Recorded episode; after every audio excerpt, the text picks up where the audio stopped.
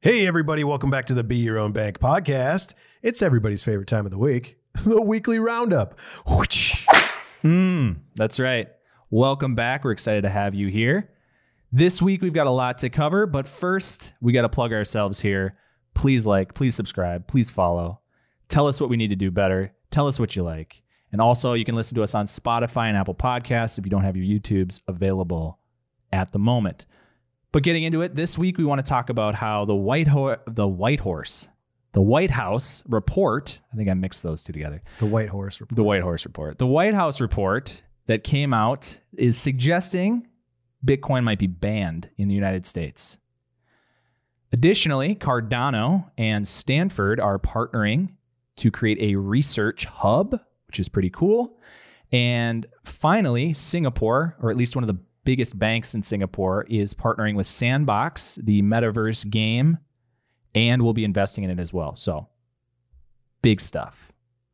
But first, the bad news, potentially. White House report came out suggesting that Bitcoin might be banned.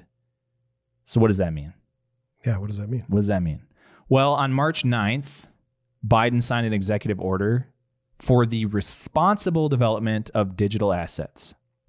Snap to this past week, the White House Science and Technology Policy released a report that is intended for climate and energy implications of crypto assets. So they want to analyze what the implications are and how can we lower climate impact of crypto mining, water usage, anything that has an environmental impact that crypto could be contributing to negatively, how can we reduce that?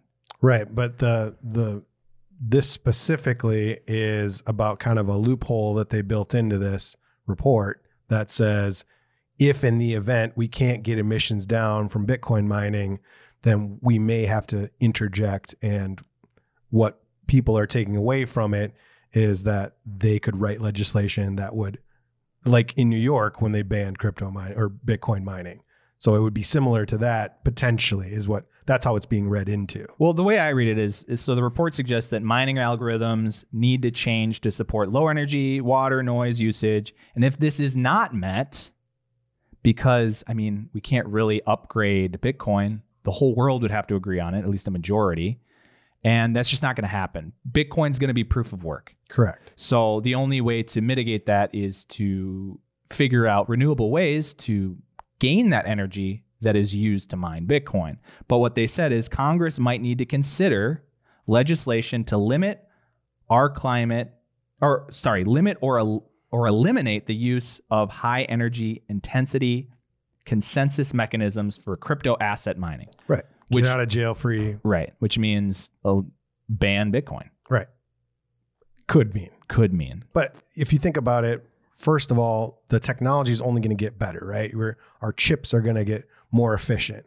We're going to be using less power for that. Renewables are Yes. getting better, more efficient, smaller, better, faster, stronger, right? All of these things are moving forward just in general. So renewables are they're so hot right now. They're so big. Oh my god. Love renewables. Everybody's into renewables. Everybody's talking about it. and that's where we're going. So the idea that proof of work is still going to be this drain, I'm saying drain with quotes because it really isn't. It's get ready for this, folks, 0.3% of global emissions. Well, and we've talked about this so many times, and we have to look at emissions and energy consumption, right? So our draw on the grid, energy consumption, emissions is carbon, greenhouse gases going into the atmosphere causing issues, right? Causing climate change. So when we look at emissions specifically, the traditional banking industry is has 700 times, 700 times more emissions yearly than crypto. Correct. So But we mm-hmm. don't want to talk about that because No. that's the s- current system that works for the people that it works for. And the new system is scary to people in power for sure. right, But if you run the numbers, crunch them, crunch those numbers, crunch them. 110 to 170 million tons of CO2 every year is caused by cryptocurrency. So that sounds like a lot, right?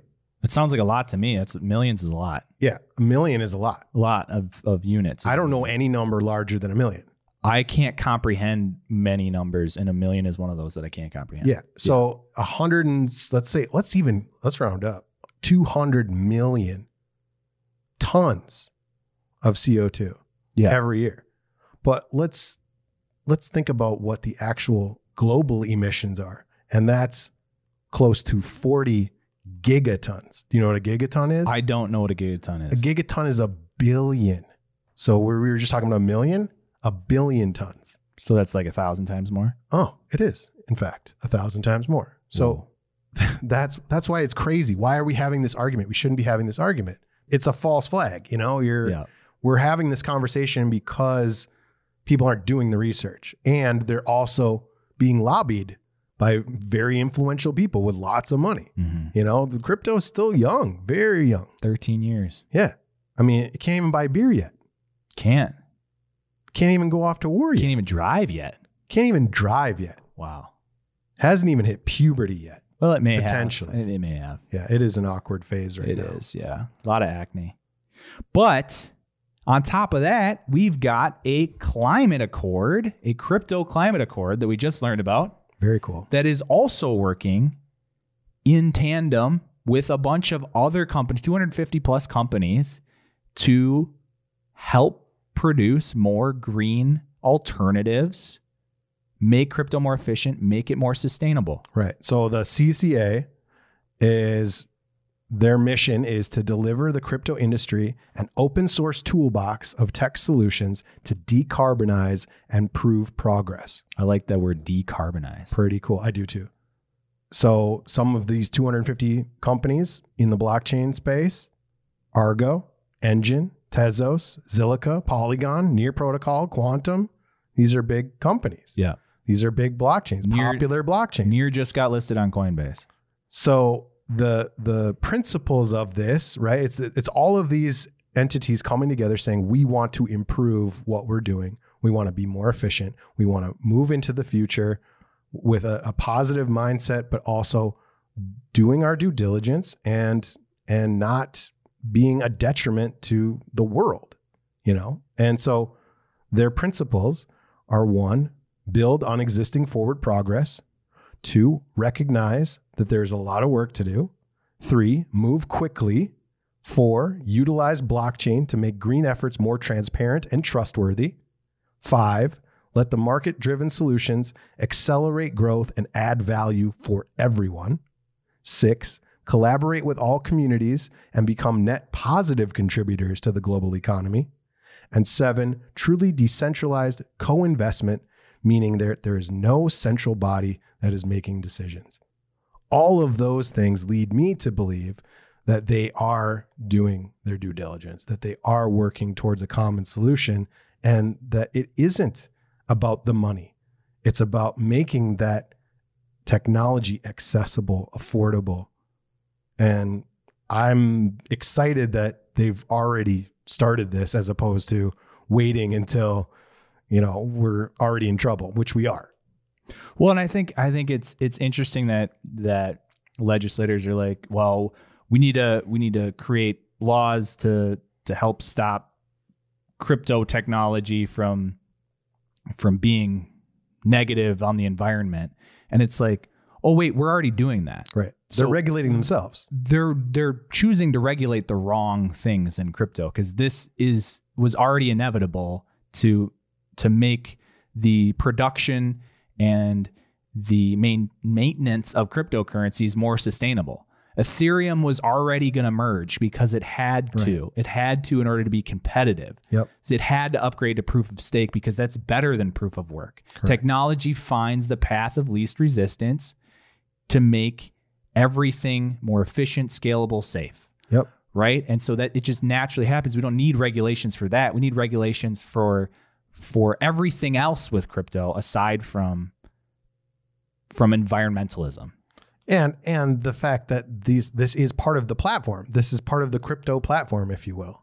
Is is we want to be that eco-friendly yeah finance system that's trustworthy and transparent, which other systems are not. Like it says net zero emissions, which basically means that you are pulling out from the atmosphere as much as you're putting in, but it's not real. It's not zero net zero just means that, you know, big corporations are spending money to plant trees, but it's not actually taking there's no way to measure how much carbon is being taken out versus how much is being put in by a single entity. Right. It's just it's it's impossible. So it's more more so greenwashing with a lot of like institutions. But here with crypto, these decentralized communities are actually trying to come up with sustainable solutions. So hindering the the mining process, coming up with arbitrary laws. So minor. so minor, Pun intended. pun intended. Yeah. Um, but on a lighter note, Cardano, top 10 cryptocurrencies, created by Charles Hoskinson, which we talked about. co-founder of Ethereum.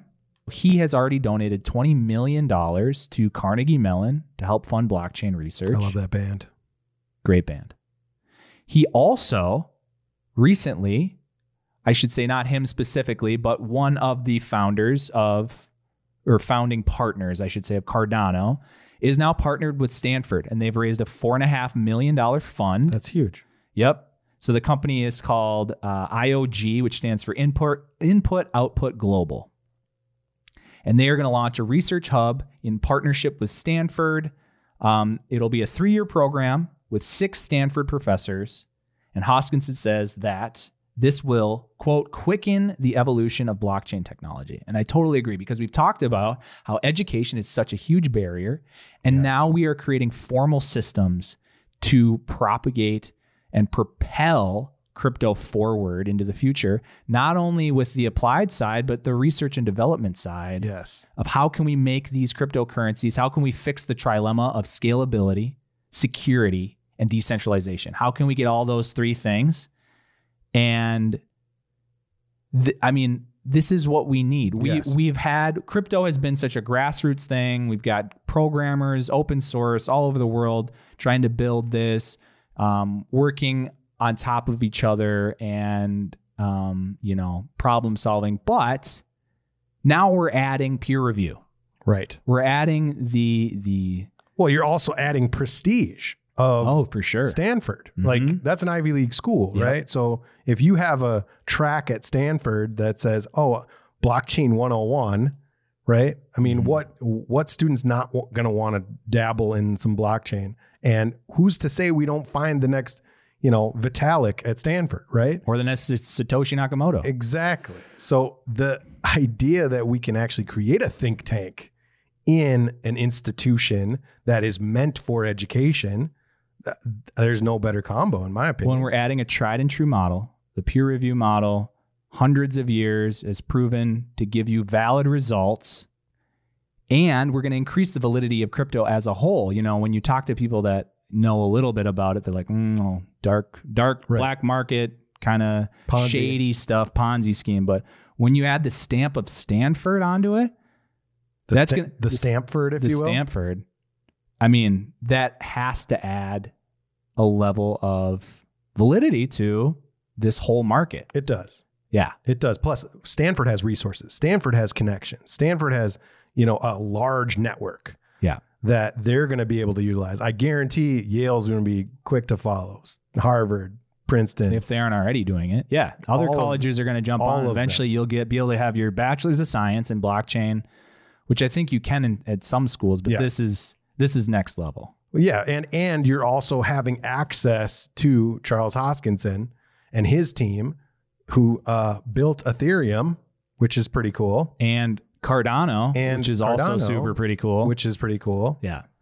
So we're now the investment starts. Now the the the crypto community has a little bit of dough, and we see the the the hole in education.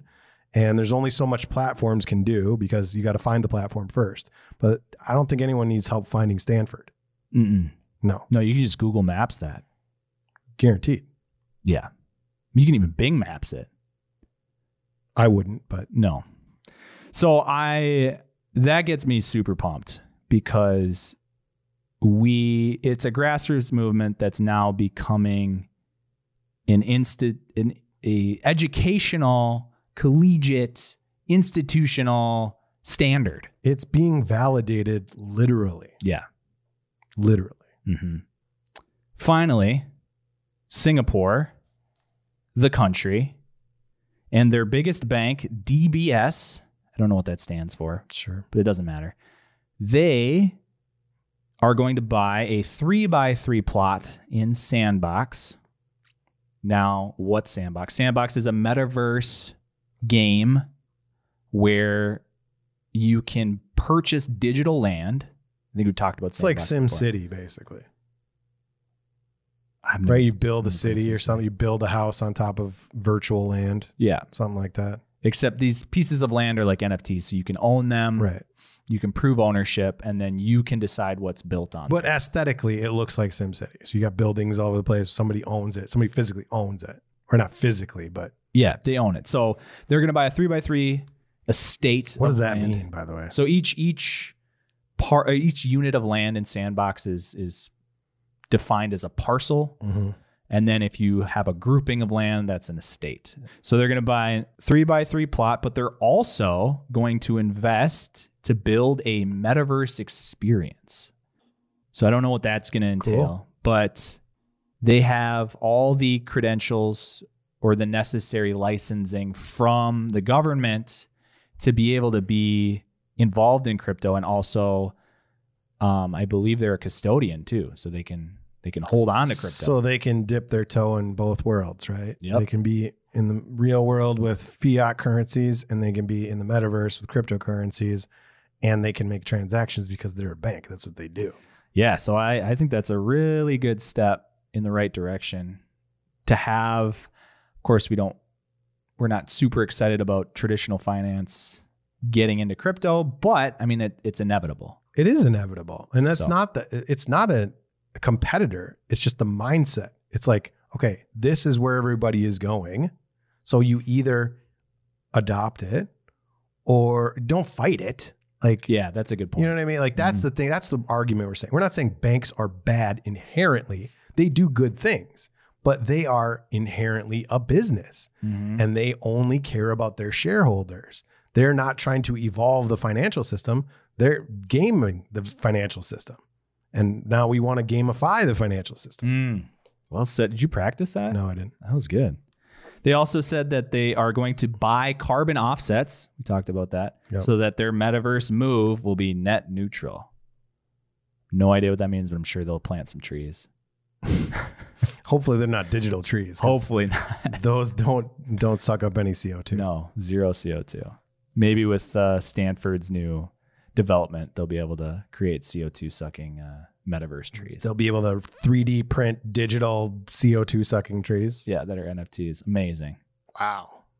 I'm sure that's not real, but that'd be kind of cool. That is cool. Thanks for tuning in. That was a roundup. All right, let's take a look at those charts. All right, let's take a look at Bitcoin. Right now, we are sitting right at 18,975, call it 19,000, right on the edge of the cliff. Not a good thing. You can see this line in purple here, signifying the 19,000 as our major support. This head and shoulders pattern does seem to have played out. Now, is it going to confirm below 19,000? That remains to be seen, but we are hanging on by a thread. Hopefully, we can rebound. Maybe some good news about interest rates or something. If we do end up compromising 19K, like we talked about last week, we'd be in the 13,000 to 15,000 range as our next possible major support. Hopefully, that would be the bottom. But once again, you can never tell with this. So remain patient, diligent, do your dollar cost averaging, and don't let your emotions play into it. If we take a look at this chart, we can see once again, we are rejecting resistance multiple times over the last couple months. This particular bear flag has a bottom below 10,000. So that would be the scariest, but yet still a possibility. Let's take a look at total market cap. We are still ranging between 800 billion and 1.2 trillion. If we go back to early 2021, you can see that we crashed. we rebounded, we crashed again, and then we rebounded. So we double touched the support. That is a possibility this time. You can see we are on the way back down to our double touch. Maybe that will be a sign that the bulls can take over. We shall see. In the meantime, let's do our dollar cost averaging. I've got H bar. H bar is at six cents right now. Scene of the crime would be about four cents. So it's a good time to dollar cost average into H bar. Next, I've got Lisk.